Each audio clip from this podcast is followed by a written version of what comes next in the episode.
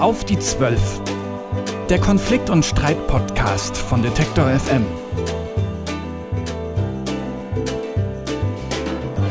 Herzlich willkommen zurück zu Auf die Zwölf, unserem Konflikt- und Streit-Podcast hier bei Detektor FM. Ich bin Christian Eichler und hier wieder mit dem Wirtschaftsmediator Sascha Weigel. Hi. Hallo Christian. Wie geht's dir? Ja, mir geht's gut. Also ähm, die Hochzeit meiner Arbeit steht an. Ja. Äh, hab viel zu tun. Der Medi Sommer- mediieren heißt es. Mediieren, vermitteln, Ja. moderieren, all das, genau. Wird, äh, wird ordentlich nachgefragt? Wird momentan ordentlich nachgefragt. Viele ähm, Arbeitsgruppen wollen Klausuren, Strategieklausuren, aber auch ja einzelne Konflikte, die dann mediiert werden müssen, ähm, schlagen bei mir auf und bis zum Urlaub ist noch ein bisschen hin. Ja, werden peu à peu äh, abgearbeitet. Ja, um kurz nochmal zu erklären, was wir hier machen, auf die Zwölf, unser äh, Konflikt- und Streit-Podcast. Wir wollen ein bisschen auf das Thema Konflikt schauen in der Gesellschaft, im eigenen Leben, aber auch in ganz vielen unterschiedlichen Bereichen, mal in der Wirtschaft. Und heute geht's um eine Frage, die man vielleicht am Anfang gar nicht so bei uns erwarten würde. Und zwar, ist der Kunde König. Das ist ja so ein Mantra, was man auch heutzutage immer noch hört, immer noch häufig hört.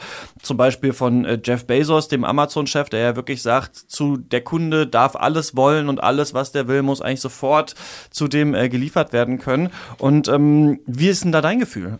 Ist der Kunde König? Fühlst du dich als, als König? Ich lebe in Deutschland, äh, bekannt als die Servicewüste schlechthin. Ähm, vielleicht sind meine Ansprüche nicht hoch genug. Ja. Vielleicht muss ich noch irgendwie lernen, der König von Deutschland zu sein. Zu hoch meinst du, sind sie vielleicht, wenn du, wenn, wenn, wenn, wenn du es eher als Servicewüste siehst? Also, du weißt ja, und wir hatten das schon in der Sendung, ich lebe mit einer Amerikanerin zusammen. Mhm. Und da lerne ich schon, was Service bedeutet. Also, wo man sich aufregen darf in anderen Ländern. Ja, Ähm, da bin ich schon manchmal schwer beeindruckt. Ja, wie viel ich hinnehme, was ich ja. so erlebe und denke, hey, ist okay. Und sagt, nee, ist nicht okay. Mhm. Service heißt äh, was anderes. Okay. Und tatsächlich, ähm, so war das im letzten Italienurlaub, war das auch völlig normal für den Hotel, ähm, also Hotelpage, Hotelmitarbeiter, Con Concierge. Concierge. Ich hätte mich darüber nie beschwert, aber das war für den völlig in Ordnung. Ich bin eher zurückhaltend, würde ich auch sagen. Also ich nehme auch viel hin, finde es auch okay, wenn man ein bisschen was hinnimmt, wenn man nicht dir- direkt im Supermarkt anfängt zu brüllen, weil nicht Kasse 2 äh, geöffnet wird und sowas. Ich denke, man sollte sich da schon so ein bisschen einfühlen in die anderen. Aber warum wir hier jetzt drüber reden, ist, weil wir so ein bisschen die Vermutung äußern, dass sich zeigt, ob der Kunde wirklich König ist, meistens dann im Konflikt oder ähm, in dem Fall, dass ein Konflikt vielleicht vermieden werden kann. Ja, ja, also ne, den, den Kunden ähm, an erste Stelle zu setzen, der Umgang mit Kunden und Klienten, das ist ähm, Konfliktprävention und Bearbeitung von Konfliktpotenzialen. Und daher, es gehört in unsere Sendung rein. Also, wohin sonst? Ja, genau. Und ähm, wir haben vorher ein bisschen drüber gequatscht und da meintest du, und ich hatte auch so ein bisschen das Gefühl, dass bei so Online-Händlern es eigentlich schon so ist, dass die einem sehr weit entgegenkommen mittlerweile. Also früher, vielleicht noch in den frühen Tagen des Internets, da war es dann schwierig, irgendwas online zu bestellen. Da gab es viele Händler, die einen noch abgezockt haben. Aber heutzutage ist eigentlich so, ich habe zum Beispiel neulich bei äh, einem Online-Schuhverkauf ähm, Schuhe bestellt und dann habe ich die Nachricht bekommen, ja, wir haben sie nicht gefunden unter ihrer angegebenen Adresse. Ist, ja, stimmt, es war die Firma hier und ich hatte die Firma gar nicht dazu geschrieben. Geht einfach wieder zurück, das Paket stand nur so dabei, ja, bitte beim nächsten Mal drauf achten. Und das war's. Ne? Die hätten mir das ja auch Ja. alles in Rechnung stellen können oder so. Oder du bist irgendwie bei Amazon, schickst einfach irgendwas zurück, weil dir die Computermaus nicht passt und kriegst das Geld direkt wieder zugeschrieben, also äh, gut geschrieben. Also man hat das Gefühl, die kommen einem da schon sehr entgegen eigentlich. Ja, und mit allen, mit allen Instrumenten, nicht nur mit Wohlwollen, sondern auch mit der Lupe und mit Instrumenten im Onlinehandel, wo sie genau wissen, was wir wollen, wie wir es wollen, wann wir es wollen. Und ja, mit dem Start der DGSVO oder der, dem Ende der Frist können wir jederzeit jetzt auch nachlesen, der Ja. Datenschutzerklärung, mit welchen Instrumenten sie kommen. Und die meisten kennen wir nicht. Ja, Und sie äh, sind doch sehr bedeutsam und daher ist das Entgegenkommen von Online-Firmen ein, ja, ein Ausdruck, wie gut sie uns schon auch kennen. Und deshalb dachten wir, wir fragen einfach mal nach bei einem aufstrebenden Online-Versandhandel und sprechen mit Marie-Louise Wendt. Die ist nämlich Customer Service Managerin bei Spreadshirt. Kennt wahrscheinlich jeder, kann man Tassen und äh, T-Shirts, vor allem natürlich Shirt Genau. online bestellen. Genau, und mit der äh, sprechen wir jetzt mal über die Frage. Frau Wendt, Sie sind für das Beschwerdemanagement bei Spreadshirt zuständig. Wenn ich als Kunde Schwierigkeiten habe mit Spreadshirt, was, was kann ich tun? Das Erste, was Sie wahrscheinlich machen würden, ist uns zu kontaktieren. Also uns schreiben oder uns anrufen, kurz beschreiben, was, was das Thema ist und dann würden wir schauen, was wir für Lösungen anbieten können. Also wenn ich wirklich unzufrieden bin, welche Möglichkeiten laufen an der Reise? Was, was sind so Eskalationsstufen? Also grundsätzlich äh, haben Sie immer die Möglichkeit, sich selber zu entscheiden. Also wir gehen jetzt nicht den strikten Weg, dass wir sagen, nein, wir möchten gerne noch zwei Versuche haben, um das nachzuerfüllen, sondern wir überlassen das grundsätzlich Ihnen, ob Sie sagen, ich würde es gerne nochmal versuchen, ob der Druck schöner wird oder ob eine andere Größe äh, besser passt oder ein anderes Produkt besser passt. Oder sie sagen, nee, ich bin jetzt hier so unglücklich oder ich will mir nochmal was komplett Neues überlegen und dann wäre auch die Rückgabe möglich. Das ist immer Entscheidung des Kunden, was er mhm. machen möchte. Also Sie würden mir dann ein neues T-Shirt drücken, ohne dass ich was zahlen muss oder wie funktioniert das dann? Genau, das wäre bei einem, also es gibt nochmal eine, eine kleine Unterscheidung oder eine kleine Feinheit. Wenn wir jetzt tatsächlich Druckfehler gemacht haben, was ja durchaus vorkommen kann, es ist auch sehr, sehr viel Handarbeit dabei oder Sie haben vielleicht auch ein falsches Produkt bekommen, dann würden Sie uns das nochmal mit einem Foto kurz zeigen. Das ist in erster Linie, da geht es jetzt nicht darum, dass wir das bewiesen haben wollen, sondern es geht eher darum, dass wir aus unseren Fehlern lernen wollen und auch der Produktion diese Fotos vorlegen, damit die eben auch gucken können, an welchen Stellen sie ihre Prozesse verbessern können. Und wenn wir dieses Foto haben, ist das für uns völlig ausreichend. Da muss also auch nichts zurückgesendet werden und dann kann äh, ein kostenloser Umtausch stattfinden. Das heißt, man bekommt dann ohne weiteren Aufwand einfach ein neues Produkt kostenfrei. Und was ist, wenn Sie sich denken, ja gut, aber das ist ja eigentlich, haben wir das ja richtig gedruckt, also das ist ja jetzt kein, das ist ja jetzt kein wirklicher Druckfehler, der bei uns liegt? Dann würden wir ähm, gucken, was die Erwartung des Kunden ist und wie wir an diese Erwartung näher rankommen. Also es gibt selten auch mal Situationen, wo wir sagen müssen, okay, das kriegen wir so nicht hin. Dann gibt es aber immer noch die Option, dann das zurückzugeben und sein Geld zurückzubekommen. Oder alternativ würden wir auch gucken, gehen andere Druckarten, geht ein anderes Motiv. Also welche Option haben wir hier, um das Ergebnis so zu machen, wie der Kunde sich das wünscht. Also es klingt sehr kundenorientiert und, und sehr weich. Wie ist das Beschwerdemanagement aufgebaut? Ist es, ist es auf den Kunden zentriert oder gibt es auch Situationen, wo Sie sich mit, mit Kunden vor Gericht wiedersehen? Tatsächlich gibt es die nicht, weil wir auf den Kunden von vornherein so eingehen, dass es in der Regel immer eine Lösung gibt. Mhm. Also man einigt sich immer. Es kann auch mal sein, dass der Prozess länger ist, also dass der Kunde sich von vornherein mehr wünscht, als, er, ähm, als wir ihm im ersten Moment anbieten können. Mhm. Dann wird es in der Regel so sein, dass der Mitarbeiter das an seinen Teamleiter ähm, eskaliert. Sie hatten ja vorhin nach diesen Eskalationsstufen gefragt. Das heißt, mit dem Teamleiter sich nochmal berät und mhm. dann versucht man sich quasi über Kompromisse einer Lösung anzunähern, die sowohl für uns funktioniert als auch für den Kunden. Und in der Regel gelingt das auch. Was sind denn die, die Hintergründe dafür, dass Sie so entgegenkommen? Ich gehe jetzt mal mit der, mit der These, dass nicht immer der Kunde Recht hat, sondern mhm. auch ähm, Ihre Firma da im Recht wäre, wenn Sie sich vor Gericht wiederfinden würden. Das ist ein bisschen eine, eine Einstellungsfrage, glaube ich. Also von, von, von Recht und Unrecht sprechen wir tatsächlich selten. Mhm. Ähm, wir kennen natürlich unsere rechtlichen Hintergründe und ja, wir bewegen uns da natürlich auch auf sicherem Boden, aber das ist nicht unbedingt das, worüber wir nachdenken, wenn wir versuchen, Lösungen zu finden. Für uns ist wichtig, dass der Kunde am Ende seines Erlebnisses mit uns, seiner Erfahrung mit uns zufrieden rausgeht. Das ist das wichtigste mhm. Ziel und das wiederum bedeutet, ich muss Lösungen dafür finden, damit er glücklich ist. Mhm. Also es macht wirtschaftlich Sinn, aus Ihrer Sicht als Firma nicht darauf zu beharren, selbst wenn Sie Recht haben oder hätten, mhm. diesen Streit vor Gericht einzugehen, sondern vorher präventiv dem Kunden entgegenzukommen und seinem Anliegen zu folgen. Wenn man heutzutage ähm, darauf guckt, was bedeutet eigentlich Kundenzufriedenheit? Ich, ich habe nicht viel erreicht, wenn ich, wenn ich Kunden verärgere, wenn ich auf meinen, mein Recht, ähm, wie Sie das jetzt formuliert haben, beharre. Mhm ähm, und der unzufrieden rausgeht, dann ein unzufriedener Kunde hat generell ziemlich viel Mitteilungsbedürfnis. Er mhm. geht los und erzählt es seinen zehn Freunden und allen Familienmitgliedern, die er hat und keiner davon wird je zu uns kommen und wird bestellen.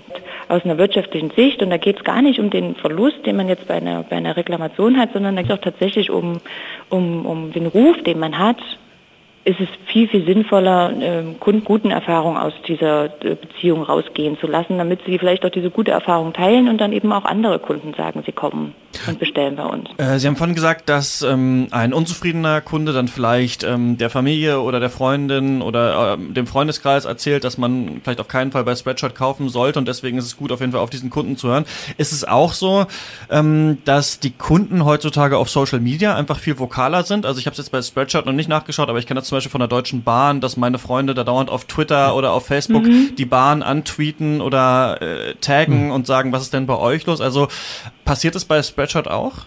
Natürlich, ne? natürlich ist der Kunde heute ganz andere Möglichkeit, seine Meinung auch nach außen zu tragen. Eben nicht nur seinem besten Freund und seiner besten Freundin davon zu erzählen, sondern eben genau auf Social Media Plattformen, aber auch auf, auf Bewertungsplattformen. Ne? Also man kann ja äh, überall hingehen und äh, auch teilen, was man mit diesem Produkt oder mit diesem ähm, Unternehmen für Erfahrungen gemacht hat. Und jede negative Erfahrung, die dort geteilt wird, ist mhm. natürlich erstmal für das Unternehmen nicht günstig. Ich habe nochmal eine Frage zum Einzelkunden, der ja auch vokaler ist und eben auch in, in, Social Media. Ist es aus Ihrer Sicht nicht total frustrierend, wenn, also zum Beispiel, wenn ich mich jetzt hier die Google-Rezension von Spreadshirt angucke, hat irgendwer einen von fünf Sternen gegeben, unfreundlich am Empfang. Und das zieht natürlich dann direkt den Schnitt runter, irgendwie, weil einer reingegangen ist und irgendwie fand, dass die Empfangsperson mhm. unfreundlich war. D damit muss man dann einfach leben, oder? Also man muss dann einfach sagen, okay, es wird immer diese Menschen geben und wir können einfach nur so kundenfreundlich sein, wie es nur geht, oder? Natürlich. Ne? Also natürlich äh, ist es äh, faktisch so, dass äh, Erwartungen kann man versuchen, so gut wie es geht zu steuern, aber natürlich weiß man nie, wie ein Kunde direkt auf diese Website guckt, was er sich wünscht. Das kann man nicht alles vorhersehen. Im Zweifelsfall macht man auch Fehler und natürlich in dem Moment, wo ein Fehler passiert, ist es auch nicht unwahrscheinlich, dass dann vielleicht am Ende auch eine negative Bewertung rauskommt. Das ist auch normal. Würden Sie jetzt ähm, ganz häufig macht man es, wenn man ein Hotel bucht. Ähm, würden Sie da negative oder gar keine negative Bewertung lesen, gehen wir mal so rum ran, würde, würde Sie das misstrauisch machen. Denn das gehört ja dazu, das gehört auch einfach zum Leben dazu. Dass nicht immer alles glatt läuft, ist ganz normal. Es ist immer die Frage, was sind die Themen, die dort auftauchen. Ne? Letzte Frage von meiner Seite. Wir hatten ähm, vor einigen Sendungen hier eine Professorin für Recht da und die sagte, in den letzten 15 Jahren sind die Klageeingangszahlen bei Gerichten rapide nach unten gegangen. Und sie konnte nicht genau erklären, warum, aber sie vermutete, dass das eben auf ein modernes Beschwerdemanagement bei Firmen und gerade bei Online-Firmen, ne, mhm. ähm, dass die daran in Anführungsstrichen schuld sind. Können Sie das aus Ihren zwölf Jahren Spreadshot bestätigen? Auf jeden Fall. Ne? Auf jeden Fall versucht man als Unternehmen, ich glaube auch, weil man eben so viel öffentliche Prozent, ähm, Präsenz jetzt bekommt und eben Kunden eben auch mhm. immer mehr ihre ähm, ihre Erlebnisse öffentlich teilen, ist man ähm, als Unternehmen immer mehr auch im Zugzwang, eine, eine gute Erfahrung zu schaffen und auf diese Themen auch zu reagieren, bevor sie eskalieren. Ja, also wenn man Marie-Louise Wendt glauben mag, hat man schon das Gefühl, bei Spreadshirt ist der Kunde König. Glaubst du denen das?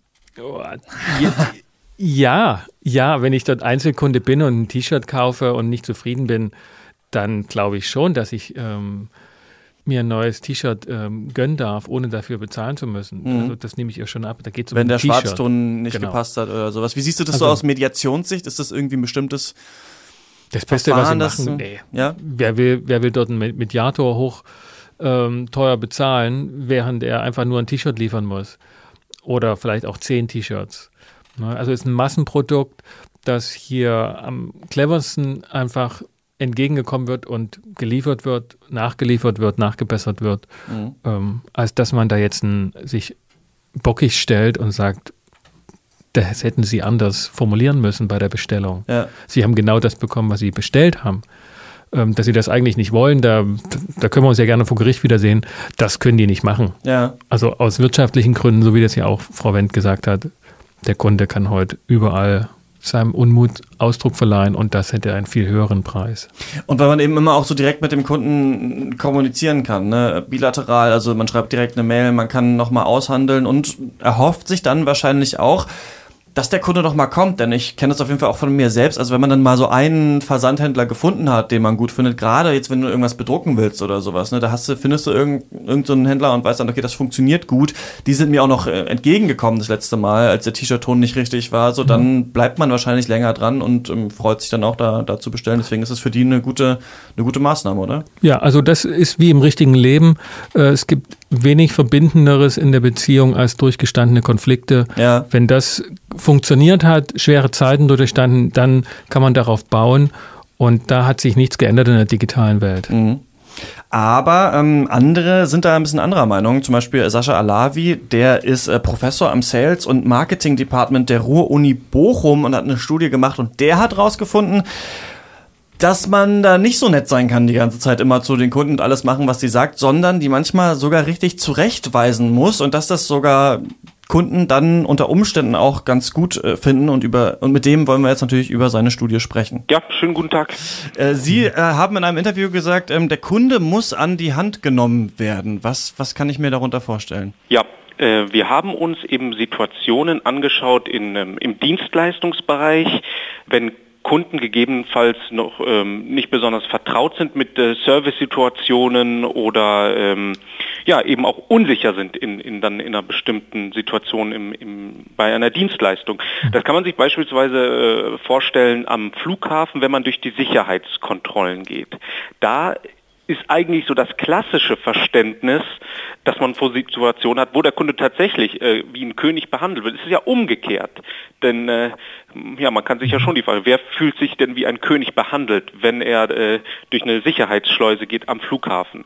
Da ist es so, dass eigentlich die Macht, Machtbeziehung zwischen Serviceanbieter und Kunde umgedreht wird. Dass der Serviceangestellte, der, der König, der den äh, den Kunden da im Idealfall an die Hand nimmt und dann äh, durch den Service begleitet wenn Sie sagen, der Kunde muss an die Hand genommen werden, dass er dann auch sozusagen seinen Personalausweis abgibt und wie ein Kind ähm, behandelt werden muss? Ja, okay. Äh, das ist natürlich äh, ein ganz schön extremes Bild, aber tatsächlich ist es doch so, dass man in bestimmten Dienstleistungssituationen wirklich eigentlich sich wie ein Kind fühlt, hilflos, weil man nicht weiß, was zu tun ist.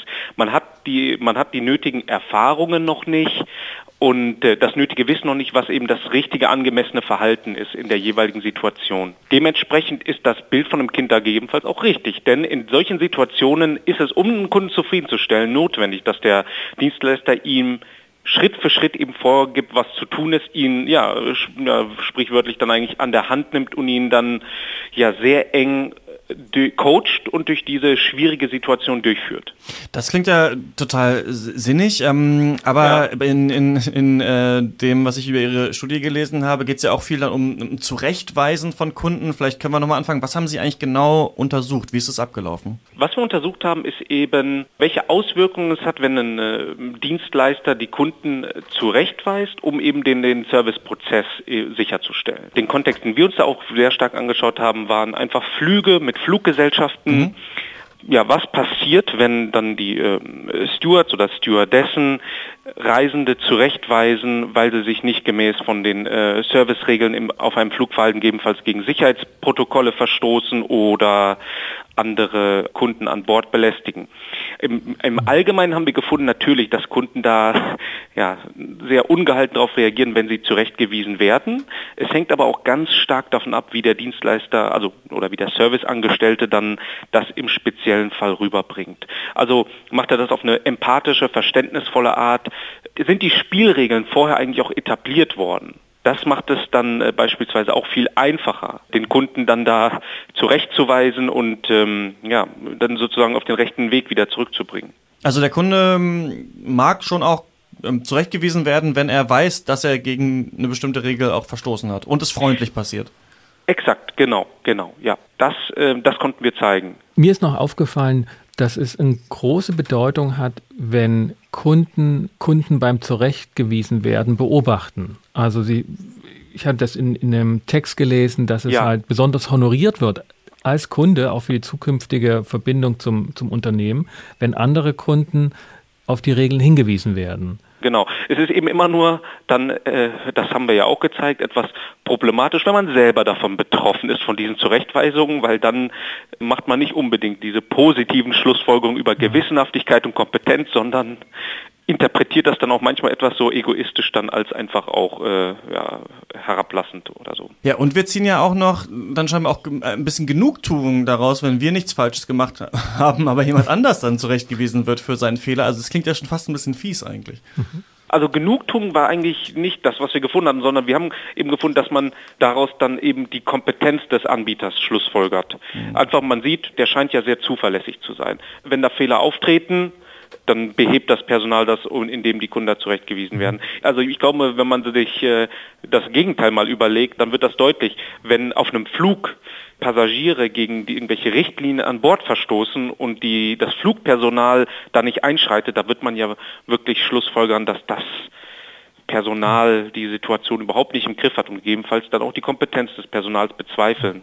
Wie, das würde mich eigentlich noch interessieren. Wie, wie weist man denn am besten jemanden freundlich auf etwas? Also haben Sie da herausgefunden, wie genau da der Wortlaut am besten funktioniert oder wie man am besten jemanden auf seinen Fehler mhm. hinweist, damit er das annimmt? Ein Aspekt war, dass eigentlich Regeln, die Regeln im Voraus am idealerweise irgendwie äh, bekannt gegeben werden müssen. Aber eine zweite Methode, die mehr dann durch den Serviceangestellten selbst direkt angewendet werden kann, ist die sogenannte Feel Felt Found Methode.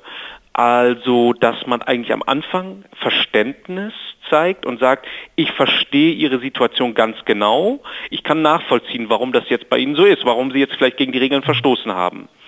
Und dann drückt man eben auch aus, äh, dass man sich da hineinversetzen kann. Also beispielsweise konkret, ich kenne diese Situation, ich war auch schon in der Situation.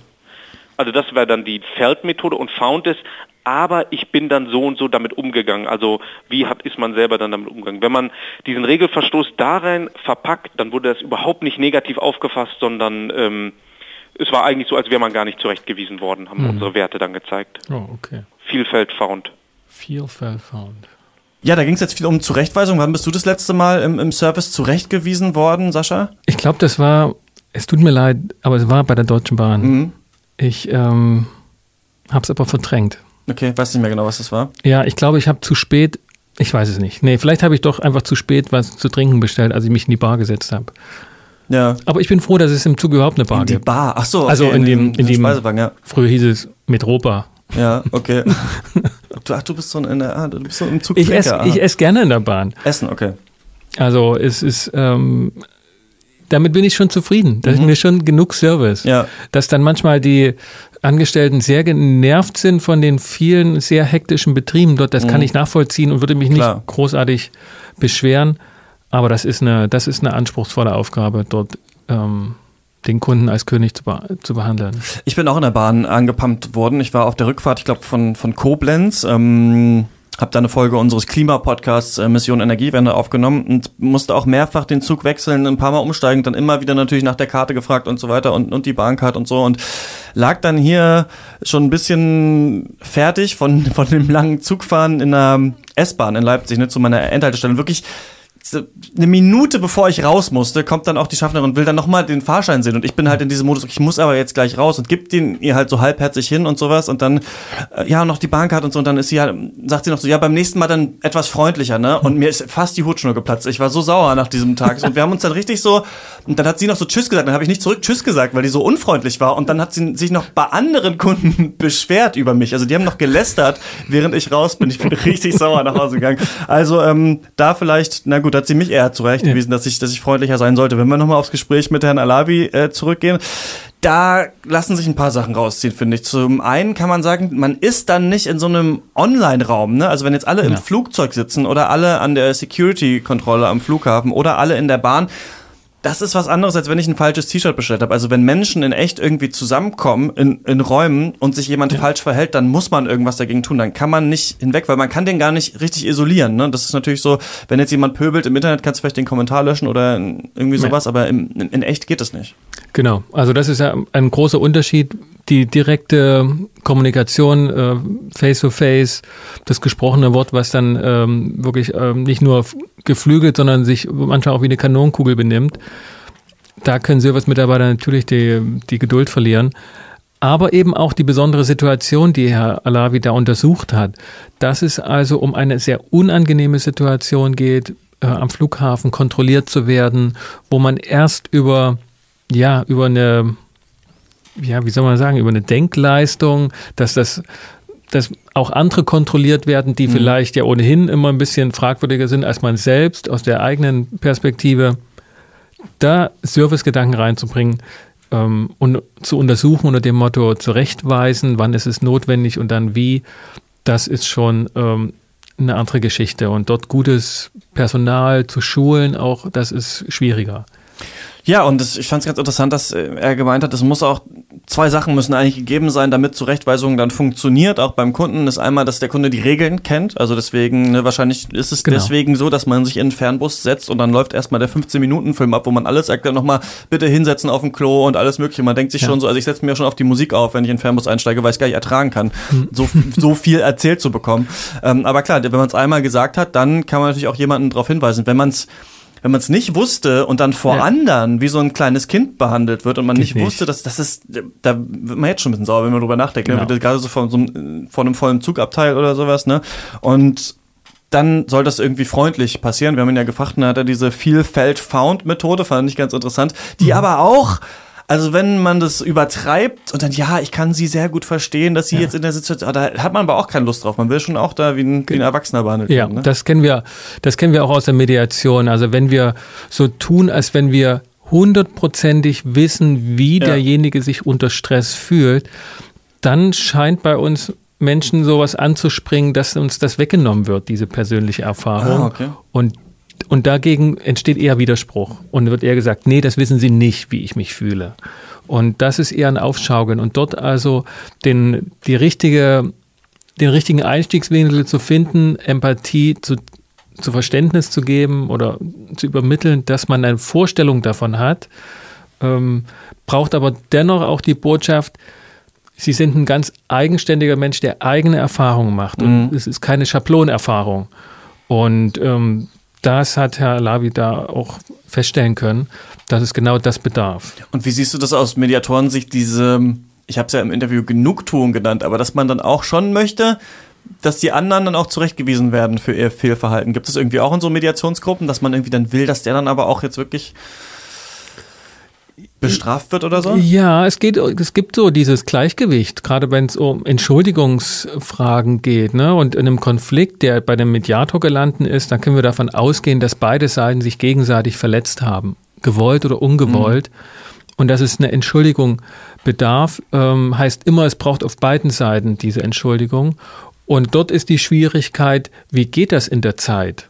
Gleichzeitig. Ne? Also einer muss den Anfang machen das heißt, der andere geht ins Risiko, dass er das nicht bekommt. Und ähm, darauf wird aber streng geachtet. Also von mhm. beiden Seiten, wenn ich hier einen Schritt entgegenkomme, dann möchte ich auch, dass der andere entgegenkommt. Die Schwierigkeit, wie generell in der Konfliktbearbeitung ist, wer geht zuerst ins Risiko? Wer macht zuerst den ersten Schritt? Und ich glaube dann auch, damit da eine Zurechtweisung erfolgreich ist, auch aus Sicht der Kunden, muss man dann auch schon für etwas zurechtgewiesen werden, was auch wirklich nicht geht. Ne? Also da müssen, da müssen dann, dann die Servicemitarbeiter schon überlegen, ist das jetzt wirklich eine Gefährdung dieses mhm. Fluges oder hat da jetzt jemand seine Schuhe ausgezogen und dann riechen halt die Socken ein bisschen so. Ne? Also wenn du halt ja. für jeden Mist dann da zurechtgewiesen wirst, ist es, glaube ich, dann auch unangenehm. Du musst schon genau gucken, okay, was ist hier der Kontext und klar, dann an der Flughafenkontrolle ist natürlich wichtig, dass das schnell funktioniert und wir alle hier irgendwie durchkommen. Aber ja. Ja, und zurechtweisen ist ja jetzt ein, ein, Wort, das wir verwenden, was, was eine sehr negative Betonung hat. Klar. Also wo wir sofort ähm, uns in unseren Kindertagen zurückversetzt fühlen und da zurechtgewiesen wurden. Ähm, häufig geht es dann sozusagen im Servicegedanken darum, den Hinweis richtig zu verpacken. Manchmal auch einfach ähm, dort einen Fokus drauf zu legen, worauf der Kunde gerade nicht achtet. Ja. Wenn er also die Schuhe auszieht, was für ihn vielleicht totale Entspannung ist und ja auch wirklich helfen soll im Flugzeug. Ne? Also es hilft tatsächlich, Flugangst zu überwinden. Ah, okay. Äh, Schuhe ausziehen und ähm, ach, vielleicht ist es auch nur ein Vorurteil. Keine Ahnung. Mir hilft, hilft es. Ne? Und wenn es anderen dann sozusagen auch hilft und dann sich man eher in sein Wohlgefühl begibt, dann vergisst man manchmal auch andere. Und dort in einem richtigen Moment auf die richtige Art und Weise angesprochen zu werden, hat dann nicht die Betonung von ich wurde zurechtgewiesen. Ja.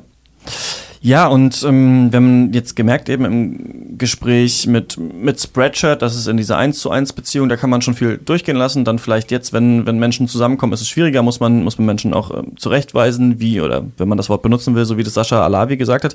Und dann gibt es natürlich aber den Fall, der Konflikt ist schon da. Denn so kann man ja die Konflikte wahrscheinlich noch einigermaßen verhindern durch diese, durch diese beiden Möglichkeiten. Aber es kann ja sein, der Konflikt ist schon lange da, ich habe mich schon aufgeregt.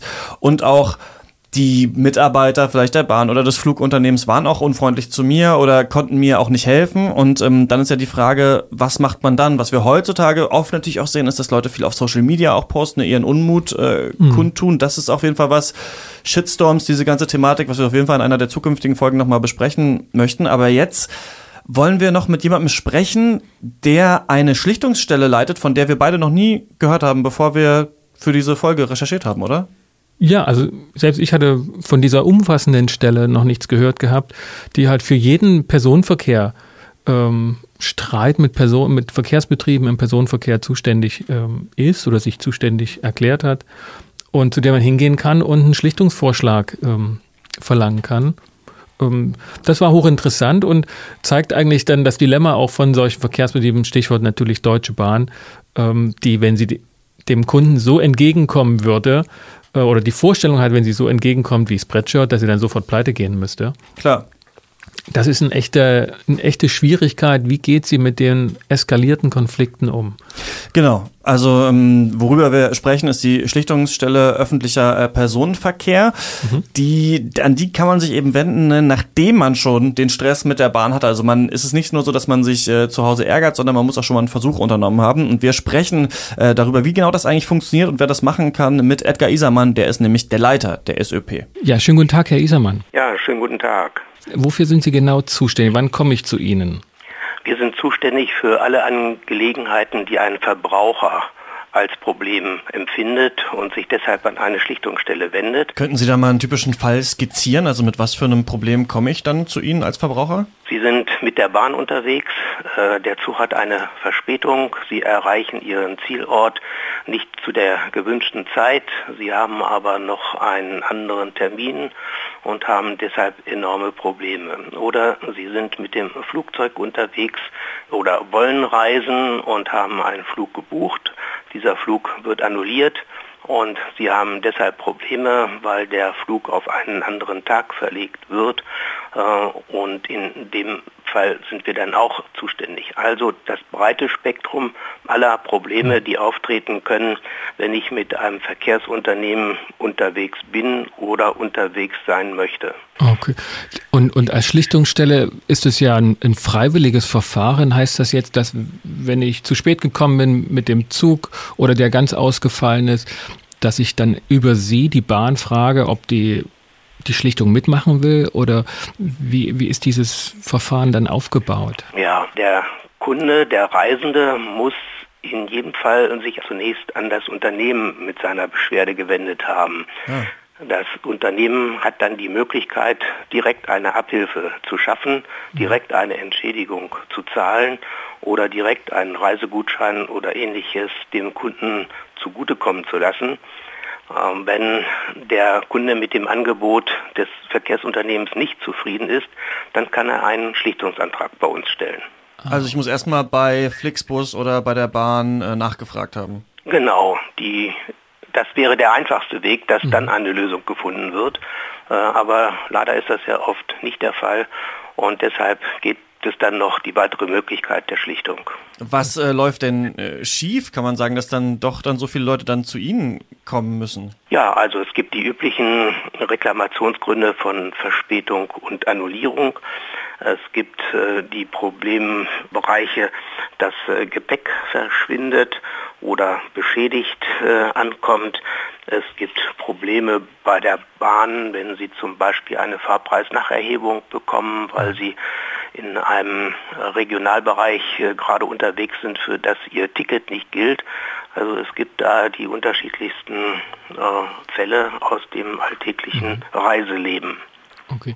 Und, und dann gucke ich, wenn ich sozusagen mit dem Angebot oder der Ablehnung dieses Unternehmens dann nicht zufrieden bin, gucke ich erst bei Ihnen nach, ob diese, also ob Nein, Sie brauchen Betrieb gar nicht auch? bei uns dann nachzugucken, sondern. Sie stellen bei uns dann einen Schlichtungsantrag das geht auch relativ einfach. Äh, Sie gehen auf die Website der. SÖP und dort sind Online-Formulare eingestellt und diese Online-Formulare äh, haben konkrete Fragen zum Inhalt und auf diesen jeweiligen Frageblöcken tippen Sie das ein, was für Sie dann jeweils einschlägig ist. Mhm. Äh, dieser Online-Antrag läuft dann bei uns ein und wird dann weiter bearbeitet. Wie genau äh, geht es dann weiter? Dann wird die äh, Schlichtungsangelegenheit an das jeweilige Verkehrsunternehmen geschickt. Die mhm. geben dann eine Stellungnahme dazu ab und erklären und erläutern, äh, warum sie bisher dem Kunden nicht entgegengekommen sind. Mhm. Und äh, wenn wir dann von beiden Seiten äh, da die Unterlagen, die Ausführungen, die Überlegungen haben, dann gehen wir an unsere Prüfung der Sach- und Rechtslage und schreiben dann eine Schlichtungsempfehlung. Und okay. diese Schlichtungsempfehlung, das ist das Kernstück unserer Arbeit. Mhm. Ähm, die beinhaltet das, was der Kunde vorgetragen hat, die beinhaltet äh, das Anliegen des jeweiligen Unternehmens und wir wiegen und wägen dann ab, was für die eine Seite spricht, was für die andere Seite spricht und kommen dann zu einem Ergebnis. Und endet an dieser Stelle dann Ihre Arbeit? Also dann können die mit dieser Empfehlung quasi machen, was sie wollen, beide Parteien? Wenn wir eine solche Schlichtungsempfehlung ausgesprochen haben, dann gibt es die beiden Möglichkeiten, dass die Parteien sagen, jawohl, wir sind einverstanden. Wenn eine solche Situation gegeben ist, dann gilt das als quasi vertragliche Vereinbarung zwischen den mhm. beiden. Wenn eine Seite nicht mit dem Vorschlag einverstanden ist, dann gilt das äh, Schlichtungsverfahren als erfolglos beendet. Grundsätzlich ist es so, es ist eine unverbindliche Schlichtungsempfehlung für beide Seiten. Mhm. Aber, ähm, also es gibt, es ist ja so ein äh, Zwischenraum dann eben auch, äh, die SÖP, von dem ich vor diesem Podcast noch nie gehört habe. Also ich weiß, ich kann ein Bahnticket kaufen, ich kann mich dann bei der Bahn beschweren, wenn irgendwas nicht läuft, oder ich kann vor Gericht ziehen, worauf dann wahrscheinlich die wenigsten Lust haben, wenn es um äh, kleine Beträge nur geht. Ähm, genau. Ist das, also wie erfährt man denn davon, dass man auch zur SÖP gehen kann? Indem ich solche Interviews mache wie eben mit Ihnen und auf die Art und Weise die Öffentlichkeit darüber informiere. Und es gibt auch genug andere Medienberichte, die es gibt. Aber ein wichtiger Punkt ist noch einer, der eigentlich durch gesetzliche Vorgaben geregelt ist. Und im Verbraucherstreitbeilegungsgesetz steht auch drin, dass die Unternehmen eigentlich verpflichtet sind, darauf hinzuweisen, ob sie an, einer, an einem Schlichtungsverfahren teilnehmen oder nicht daran teilnehmen.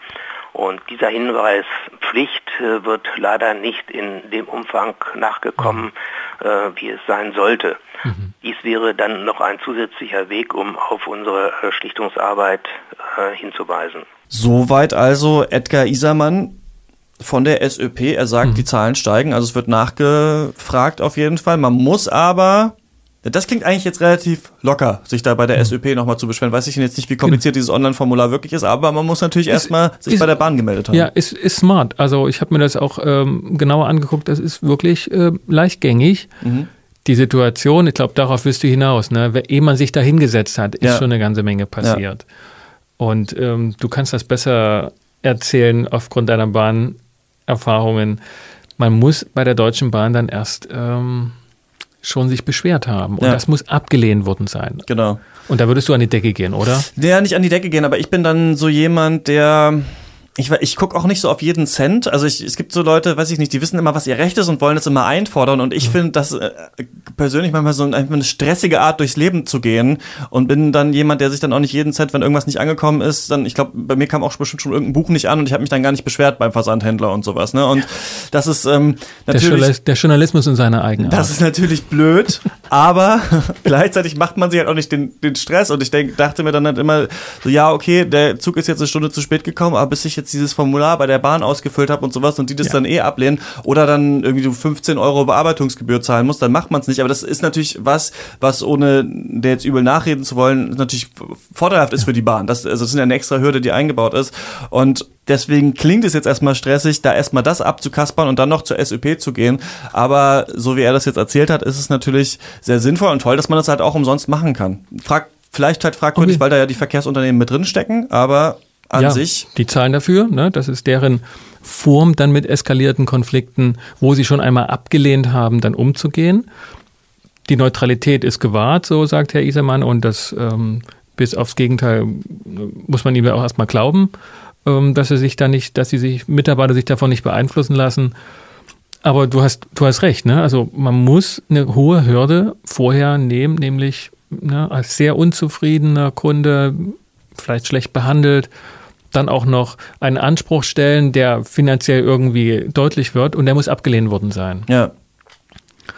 Es ist auch die Zeit. Ich weiß ja nicht, wie lange das dann dauert, bis die Bahn das bearbeitet hat, aber es ist ja sowas, man will das ja dann auch schnell geklärt haben. Ne? Am besten wäre natürlich wahrscheinlich die, oder das wäre noch besser als die Spreadshirt-Methode, wenn einfach in meiner Bahn-App dann mir einfach das Geld automatisch ähm, ja. gut geschrieben werden würde, was ich jetzt verloren habe durch diesen Zug, der zu spät gekommen ist. Ne? Also wenn einfach ja. die, weil die App kann das ja theoretisch erkennen, okay, ja, hier gab es drei Stunden Verspätung, 20 Euro wurden auf ihr Konto äh, ja. gut geschrieben oder sowas. Und das wäre natürlich für den Kunden das Allerbeste. Also ich glaube, daraus lernen wir so ein bisschen, man kann sich schon man kann sich zum König kämpfen, vielleicht mit dieser Methode, aber man ist es noch nicht. Man ja. ist es noch nicht überall, oder? Ja.